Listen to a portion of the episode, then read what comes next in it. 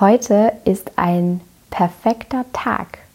Nicht nur ein perfekter vierter Adventssonntag und der offizielle Winteranfang, sondern heute ist auch ein perfekter Tag, um nichts zu tun. Und in der heutigen Inspiration möchte ich dir ein chinesisches Sprichwort ans Herz legen, was lautet, beim Nichtsmachen bleibt nichts ungemacht.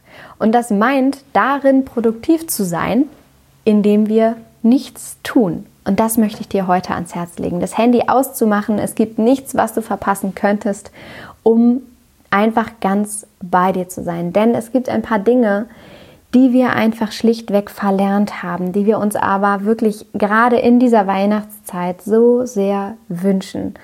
Und das sind Dinge wie wirklich den realen Moment zu genießen. Zu gehen, wenn wir gehen, zu essen, wenn wir essen. Dein Gegenüber anzuschauen, wenn du mit ihm sprichst.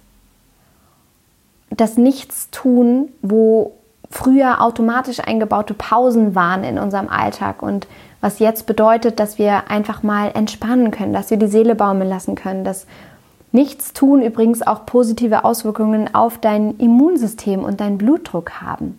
Und genieße das einfach, heute diese Zeit zu nutzen mit deinem Partner, vielleicht deinen Kindern. Zünde eine Kerze an, isst ganz bewusst, geh spazieren, ähm, sammle deine Deko, kuschel, erzähl dir Geschichten.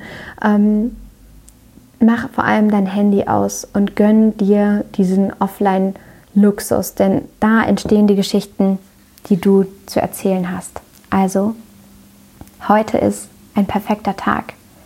Ein perfekter Tag, um nichts zu tun. Alles Liebe.